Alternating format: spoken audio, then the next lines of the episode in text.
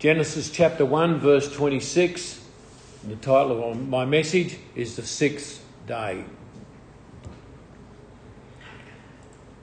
Then God said, Let us make mankind in our image, in our likeness, so that they may rule over the fish in the sea, the birds in the sky, and over the livestock and all the wild animals, and over the creatures that move along the ground.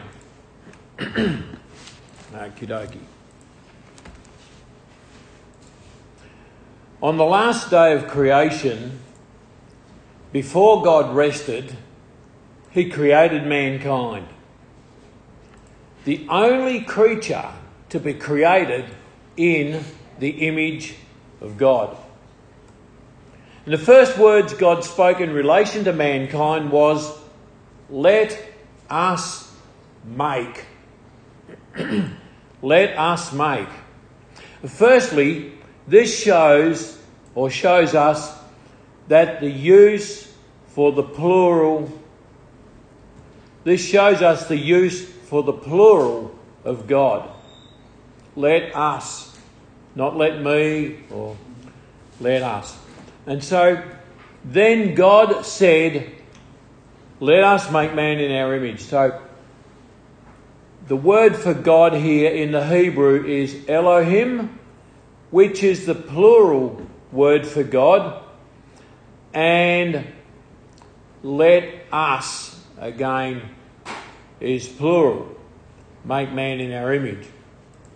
So this means that man was placed on earth as God's representative and that mankind also resembles God in certain ways.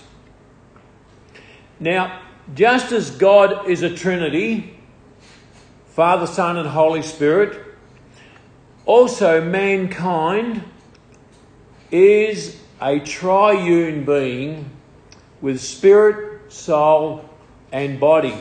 And like God, man has intellect, a moral nature, the power to communicate with others, and an emotional nature that transcends instinct.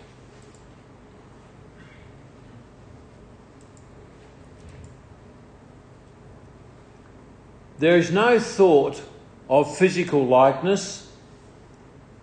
Uh, in contrast to animals, man is a worshipper, an articulate communicator, and mankind is also a creator. We create things, don't we? And we like to, generally, most of us like to create things. I like to um, get into my shed sometimes and, and create a few things. In fact, part of the, um, the, the stand on the heater in my office was broken and I had to go to my shed and, and it was a plastic piece and I made another one out of plywood and fixed it up and it works really good. Love to create. And, you know, where's Lois? Lois loves to create pavlovas and we also love that you create them. So we do, it's in our nature. Just like God loves to create, we also like to create, it's in our nature. I'm not sure what the online audience think about pavlova. I don't know how many folks outside of Australia know what that is, but anyway, it's a pretty yummy dessert. Okie dokie. So, I want to talk a little bit about the triune nature of mankind the spirit, the soul, and the body. The human spirit, uh, okay, the human spirit. The word spirit, folks, is translated as breath.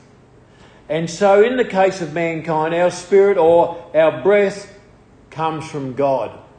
You might read earlier in, Revel- in uh, Revelation, in Genesis, where God breathed into Adam.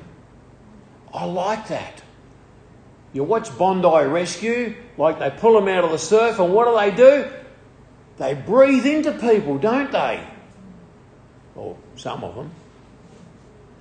We call it CPR. Imagine God giving CPR to Adam and establishing him in his first breath. Just as God gives us breath, He can also take it away if He wants to. He can withdraw it from the flesh and so which produces death. Genesis 6 3. And or God can grant it to the flesh so as to produce life. And in some cases, we read in Ezekiel 37 1 to 14, also the story of Lazarus, God can even give life again after death. And of course, the most graphic example of that is Christ Himself, as um, Helen reminded us in our time of communion. I want to talk a little bit about the human soul. The word soul refers to the inner life of a person or the seat of the emotions. And the soul is the centre of human personality. The first use of the word soul in the Old Testament expresses this meaning. This comes from Genesis 2 7. And the Lord formed man out of the dust of the ground and breathed in his nostrils the breath of life, and man became a living being or a living soul. And this means much more than being given physical life. The biblical writer, Moses in this case, declares that man became a living soul or a person, a human being, one distinct from other animals. And the third thing I want to talk about is the human flesh. The material or the physical part of a person, whether alive or dead. dead. Some religions consider the body evil or inferior to the soul, but the Bible teaches that the body is God's good gift to us. Genesis 1:31. It is the necessary ingredient for a fully human existence. And you'll find that in Genesis 2 7. So, the spirit, the soul, and the body, or the flesh. Like God, man has intellect, a moral nature, the power to communicate with others, and Mankind has also been given an emotional nature that bypasses instinct. In respect to being created in the image of God, there is no thought really of physical likeness. In contrast to animals, man is a worshipper and articulate communicator, and as I mentioned before, a creator. God placed humankind or mankind as living symbols of Himself on earth to represent His reign. We are to reign over all that God has made, according to our likeness. Since God is Spirit, John 4 24, there can be no image or likeness of Him in the normal sense of these words. Image making was later strongly prohibited because of the clear ties that it was idolatry.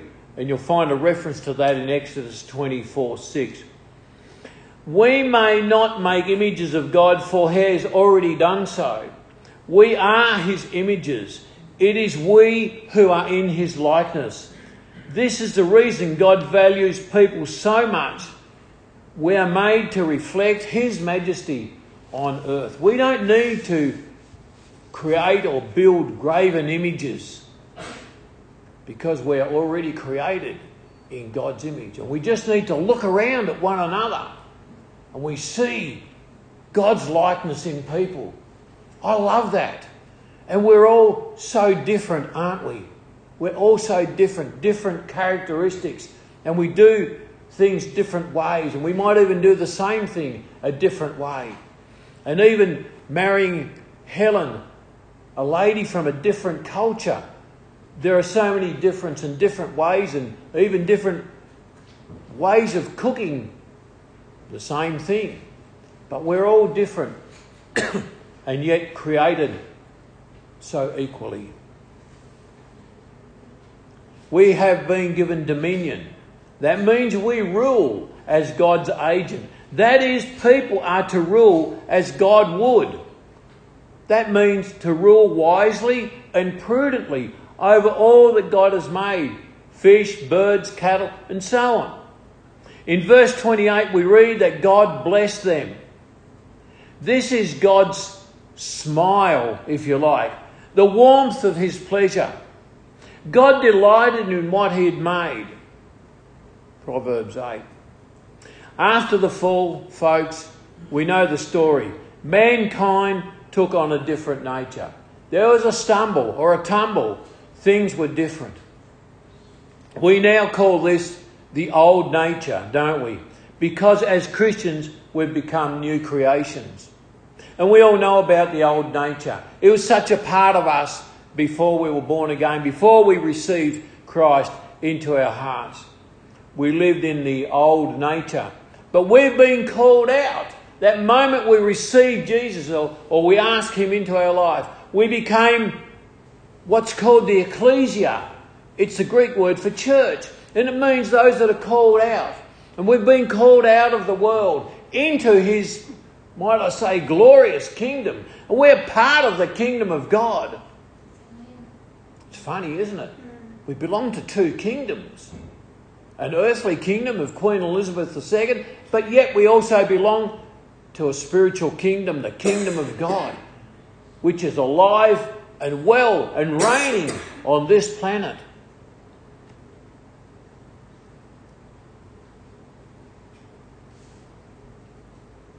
Want to read out of Colossians 3, verse 10.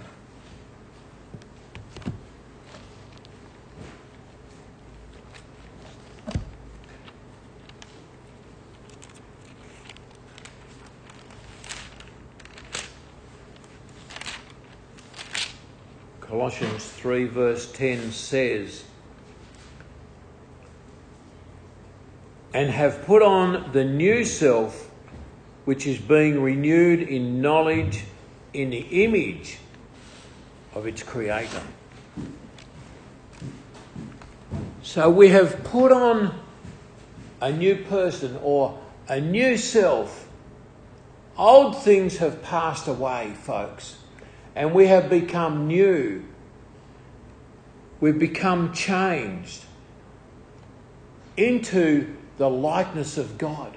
And previous to that, we were kind of in the likeness of the world or in the likeness of the devil and his ways. Not that all of that is bad, but anything that separates from God, us from God is not so good. Not so good.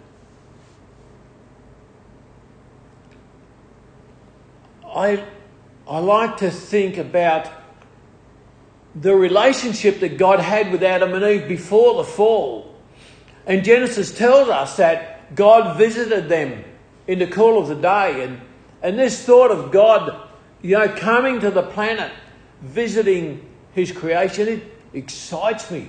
And God's presence filled their heart. And I've said this before that when sin entered the hearts of Adam and Eve, there was no room for God anymore. And he was unable to return to the planet.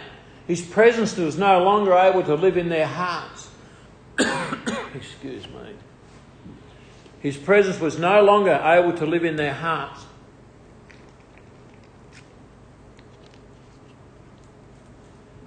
And so God had to kind of work out a plan to rekindle and to rebuild that relationship between himself and his creation. Perhaps out of frustration, God flooded the earth. We'll start again. It didn't quite work so well. God gave Moses the law. So the people had a way to understand some teaching about right and wrong. But there was also the problem of atonement. It only happened once a year, and the presence of God did return to the earth, but it was in a box. The Ark of the Covenant was not free. So that system worked for a few centuries. Imagine you've committed a sin and you have to hang on to that and hang on to the guilt of that for a year before you can go and have your sin atoned for. But then God sent His Son to this earth to teach and preach and make disciples and send them out and establish the church. But more than that,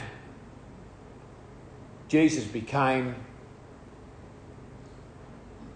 he became our sin. He carried our sin to the cross. Died and triumphantly rose again. And our atonement, folks, has been secured in and through the death of Christ. We don't have to wait for a certain time of the year or the month or the week or whatever. Our sin has been atoned for already.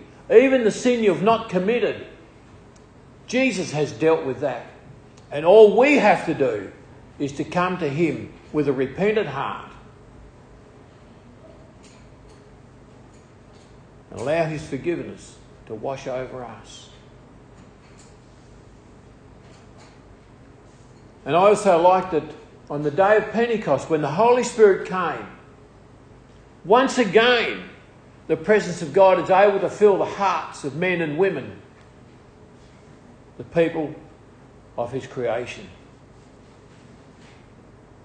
We look forward to the day of his return. We don't know when that will be. It looks pretty soon, doesn't it, when you look around?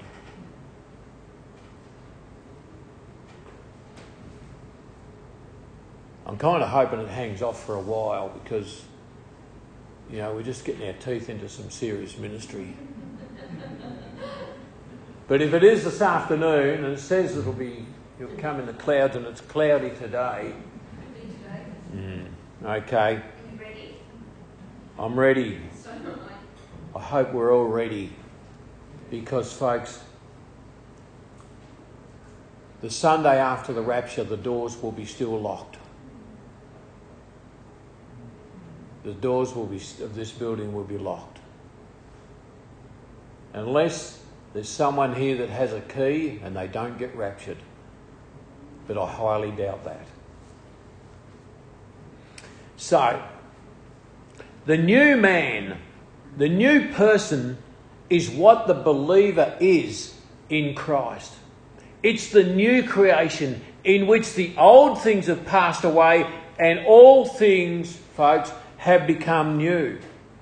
And not only have we put off the old man or the old person, but we have put on the new person who is being renewed in knowledge according to the image of God who created us. There has been a new creation.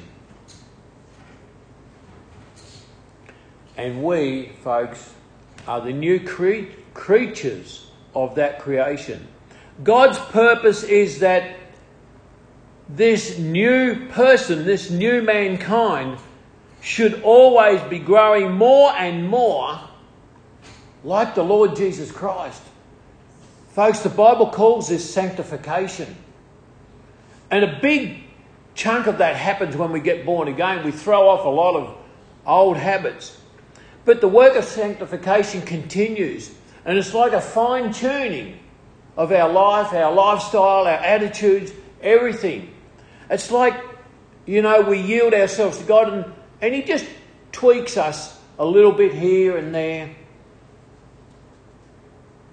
I like to think about where was my Christianity, say, 12 months ago. 4th of July last year? Have I changed? Have I grown a bit? Am I still the same? Have I gone backwards? I think, folks, occasionally it's good to look in the mirror and do some sort of self analysis, a self check, and just see where you're at. Make sure you're on track. We shouldn't be falling backwards in our Christianity, and we shouldn't be standing still either. Water that's not moving stagnates. But we are a living vessel. And we have the living water flowing in us, filling us, and through us to pass on to others. The saying is is your glass half full or is your glass half empty? Folks, for the believer, it's neither. Our glass is overflowing, our cup is overflowing. And out of that overflow, folks, we should be giving blessings to others out of the overflow that God gives us.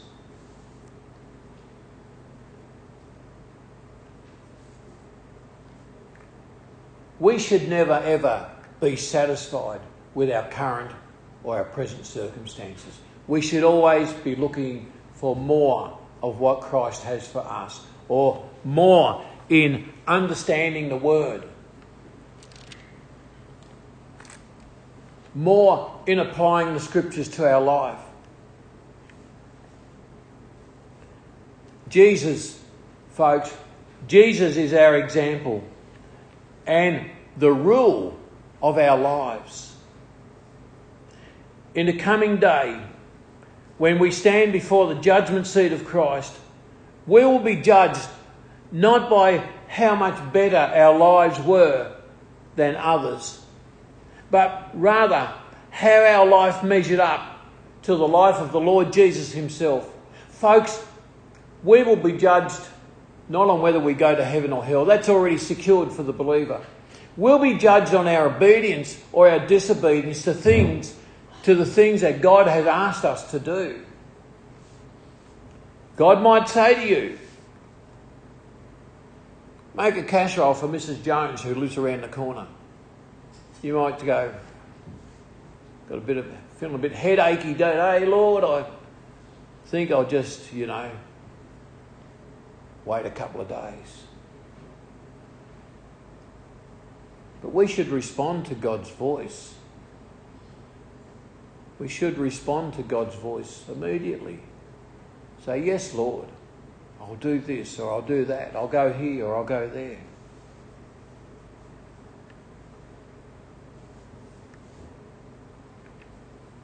I want to conclude today by asking where are you at today? Are you a new creation in Christ? Are you conforming to his way of life? Are you being changed from glory to glory? Like God, man also has an intellect a moral nature, the power to communicate with others, like an emotional nature that bypasses instinct. Folks, animals do things by instinct. We choose, we have a choice, we have a free will.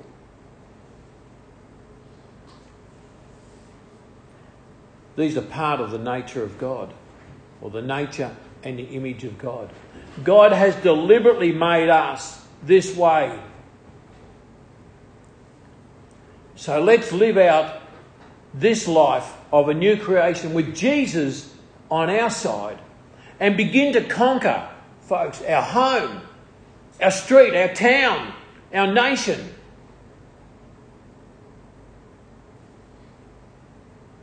For the sake of the kingdom. For the sake of the kingdom. Christianity is not about self improvement. Well, it is to a certain extent, but not self improvement alone. Now, you know my catch cry. It doesn't matter what your gifting is. Go and help somebody else get their name in the Lamb's Book of Life. If you've got the gift of healing, go and lay hands on someone and invite them to Christianity. If you've got the gift of prophecy, go prophesy over someone and invite them to Christianity. You know, it doesn't matter what your gifting is. And you might think, oh, well, I'm too old for all that sort of stuff. No. That one doesn't wash with me. I think the older we get in our Christian life, the more passionate we should become, the more zealous we should become. And we should go, just like it says in Matthew 28, into all the world. So here we are in Maryborough. How many people here were born in Maryborough? We've got one. Congratulations, Lois. And you're still here. All of us, all of the rest of us, have come here. Probably for various and different reasons. But believe me, there's no accident in all of us even being here today. There's no accident. This is part of God's plan. And today, folks, we're not individuals in Christ. We're a corporate, we're people, we're a body, we're a church, we're the ecclesia. We're here. This is Wattle City Church, and we are a group of people, a group of Christians. And we're not here by accident. God had plans and purposes, purposes, purposes for you when? Even before you were in the womb. Come on, folks. We need to get with the program, God's program. Get out there, share the gospel message with others, and help somebody else get their name in the Lamb's Book of Life. Let's pray. Heavenly Father, we give you thanks this day. We pray and ask, Lord, that even as we've learned today, that we are created in your likeness Lord, let us have a passion to go out and to serve you, to, to complete the will you have for our lives, Lord, and to help people come into the kingdom of God. Lord, we want to be depopulating hell and populating heaven. Lord, help us in every day. Help us in our personal walk with you. Help us to be focused and, and to understand when you speak to us, Lord, through Scripture, through vision, through dream, through the, proph- the prophetic, in many ways, Lord, you speak to us. Help us to receive your instruction, Lord, and help us to act upon it. We pray in Jesus' name. Amen. Amen. Thanks, Helen. Thanks for listening to this sermon on Anchor Podcast.